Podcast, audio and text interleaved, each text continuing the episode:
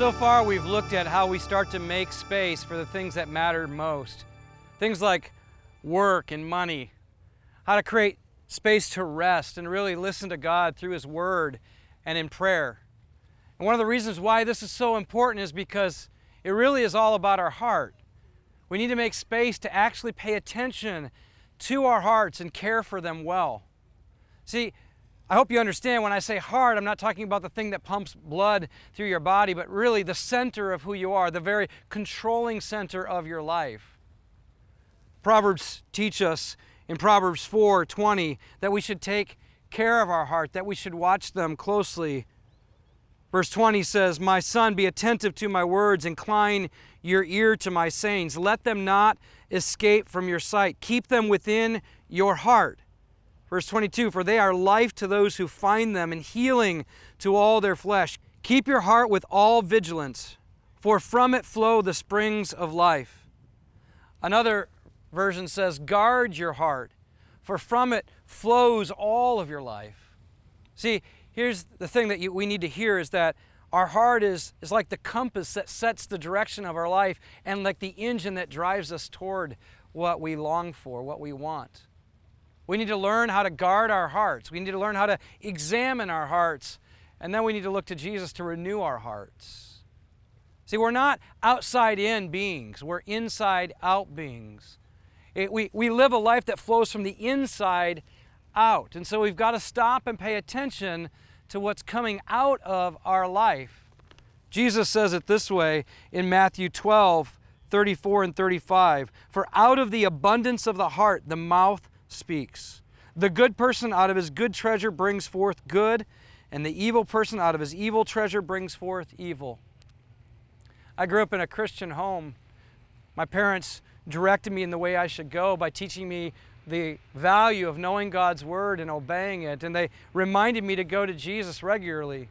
However, it wasn't until I was 21 that I actually surrendered my life to Jesus. The day He broke in and woke me up to who He is and delivered me from my sin and changed my life forever. I'm thankful for my parents raising me the way they did. My mom told me to be very careful about the friends I have, and that's wisdom. We do need to watch out for the companions we surround ourselves with. But she used to give this illustration of me standing on a table, and she'd say, "Jeff, you're on the table, and your friends are down below, and they're all trying to pull you down. And the reality is you can't lift them up. It's going to be far easier for them to pull you down." Now, there's some truth to that, but I think what was missing was me. My friends weren't the problem. My heart was the problem. See, when I'm lured away into evil, when I'm moved to do things that are wrong, it fundamentally isn't someone else's fault outside. It's my heart. That's exactly what Jesus is saying, is that it's the good person that produces good things. It's a heart that is good, that loves God and loves His Word, and has been changed by the Spirit that produces a life that looks like the life God wants to give and produce. The real problem was not out there. The real problem was in here. I needed to pay attention to my heart. I needed to guard it. I needed to watch over my heart. I needed a heart change.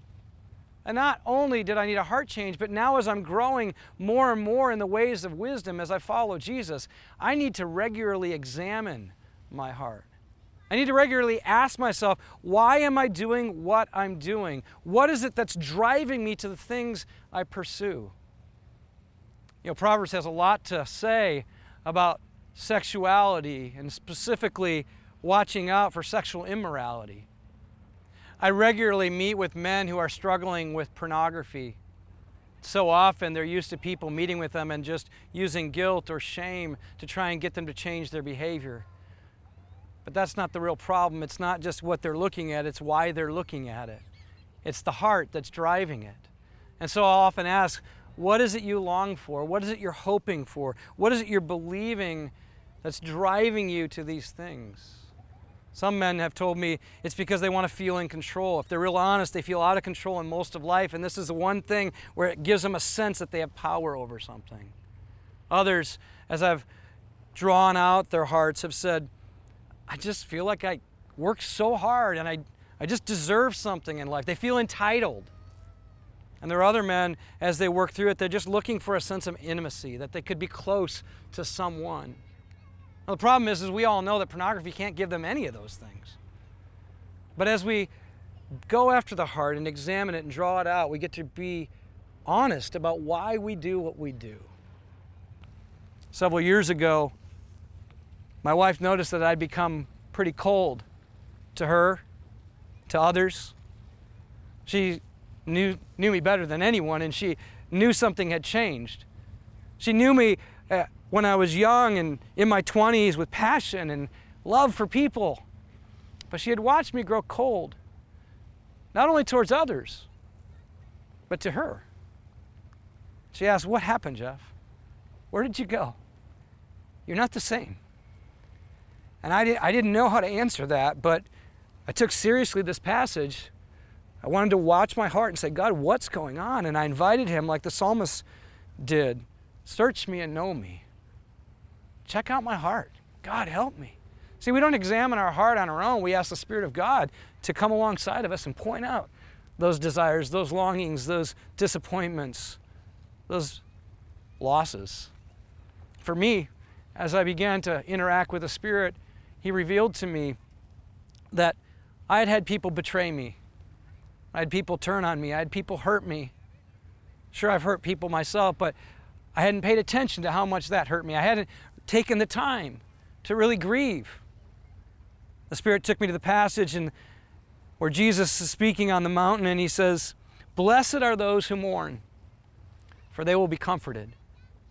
And I remember the Spirit really convicting my heart. "Jeff, you keep dealing with pain in a way that isn't honest. You just stuff it down, you deny it, you act like it's no big deal, you even use good theology like, well, it's a broken world and people hurt each other and that's just the way it is. But you're not being honest about what it's done to you. You're not being honest about how badly you need my help." I remember the Spirit saying, "It's time to grieve. It's time to take seriously your heart." I told my wife that, and she said, "Okay, when we go away on our next vacation, let's set aside a couple days for you just to get away. Let the Spirit of God direct you to those places throughout your life where you've been hurt and wounded and betrayed, and you never really took it seriously. You never acknowledged how much it hurt before God. You never invited him in to comfort you where you are grieving." So we decided to do that. We went away on the vacation, came back, walked in the door with the suitcases to our home in Tacoma, and as soon as I put the suitcases down, she looked up, she said, "Wait a minute, you never went away. You were supposed to go away and grieve." And I said, "Oh yeah, we'll get to that. We'll do it another day." And she said, "No, this is too important. This is your heart." She said, "You need to leave now and go do what you're supposed to do." I said, "What? Are you serious?" She said, "Yeah, get a hotel room, do whatever you got to do, get away and let God take care of your heart." And I booked a room that moment, took off, spent that night and the next day in a hotel and just walked through all the places in my life where my heart had been deeply wounded. And I never talked to God honestly about the pain that I went through. And I experienced him bring comfort and healing. See, we don't just guard our hearts and examine our hearts, but we got to invite God to renew our hearts, to bring healing to the places that we've been deeply wounded by others. So I've learned to ask several questions now when I engage in this process of examining my heart. I'll ask, what am I believing right now? What am I believing about God and what he's like? What am I believing about what he's done? What am I believing about who I am as a result? What am I believing in this moment? See, that's how we guard and examine our hearts and invite God to renew, because some cases we're believing the wrong things and we need to invite the Spirit to apply the Word of God to renew our minds, to transform us, because we're hearing wrong things, believing wrong things, and we need to hear the truth. But another question I'll ask is not just what am I believing, but what am I feeling? What kind of emotions am I experiencing? See, I hadn't been paying attention to the fact that I've been experiencing a lot of grief, a lot of pain because of betrayal and loss. Maybe that's what you need to begin to do. Say, what have I been feeling lately? What am I feeling right now? God gave you feelings as an indicator of what's going on in your heart. Pay attention to them. And then lastly, what am I longing for? What is it that I want? What is it that I think this will give me? What is it that this behavior is promising to produce in my life? If I do this, what will I get from it?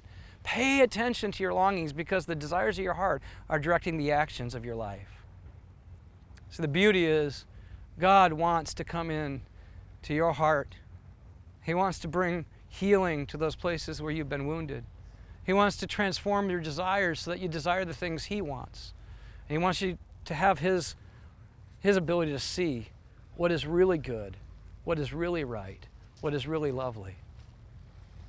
My hope in this whole study that you're going through is that you would take seriously your heart and you'd begin to make space to examine it as you guard it with all vigilance. And then as you examine it, you would invite God to renew it and transform it. When that happens, we start to experience what wisdom really produces.